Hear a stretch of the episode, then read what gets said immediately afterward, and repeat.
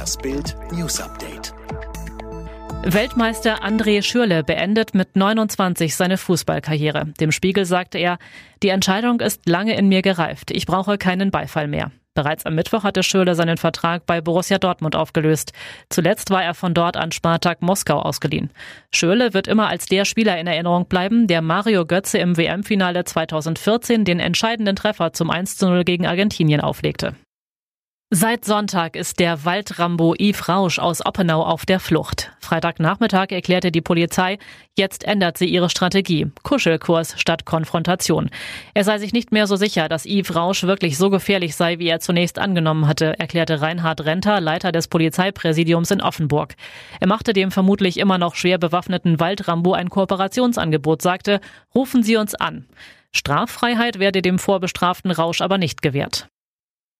Der Rapper Haftbefehl hat sich am Donnerstag mit einer Schussverletzung ins Klinikum Darmstadt begeben. Er hat sich selbst ins Bein geschossen. Der Hessische Rundfunk hatte zuerst über den Unfall des Offenbachers berichtet. Offenbar verwundete sich Haftbefehl im Drogen- und Alkoholrausch selbst. Laut HR habe sich Haftbefehl im Frankfurter Bahnhofsviertel aufgehalten, als er sich aus Versehen in den Unterschenkel schoss. Erst in Darmstadt soll er dann die Klinik aufgesucht haben. Nach Bildinformationen wurde der Rapper seit Freitagmittag operiert. Die staatlichen Zugriffsmöglichkeiten auf persönliche Daten von Handy- und Internetnutzern zur Strafverfolgung und Terrorabwehr gehen zu weit. Das Bundesverfassungsgericht hat mehrere Regelungen zur sogenannten Bestandsdatenauskunft für verfassungswidrig erklärt. Nach Ansicht der Richter verletze die Nutzung das Grundrecht auf informationelle Selbstbestimmung und das Telekommunikationsgeheimnis, wie das Gericht in Karlsruhe am Freitag mitteilte. Neue Aufregung bei der Truppe. Die Bundeswehr hat Ermittlungen eingeleitet, weil mindestens 60.000 Schuss Munition in den Beständen fehlen. Der sicherheitspolitische Sprecher der Grünen Tobias Lindner zu Bild. Wenn 60.000 Schuss Munition nicht mehr auffindbar sind, zeugt dies von unglaublicher Schlamperei.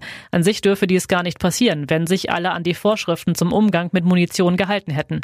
Der Experte forderte, die Bundeswehr muss schnellstens aufklären, in welche Hände die Munition geraten ist. Verantwortliche für diesen gefährlichen Umgang mit Munition müssen Konsequenzen spüren. Wo nötig, müssen die Vorschriften zum Umgang mit Munition verbessert werden. So etwas darf sich nicht wiederholen.